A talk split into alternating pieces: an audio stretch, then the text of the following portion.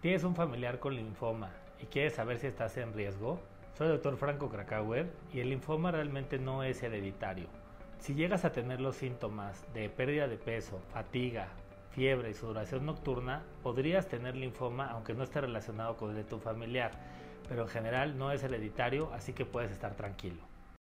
Te invito a leer mi libro Bendito Cáncer, donde comparto estrategias, tips y reflexiones que pueden ser la diferencia en el manejo médico, emocional y espiritual de la enfermedad.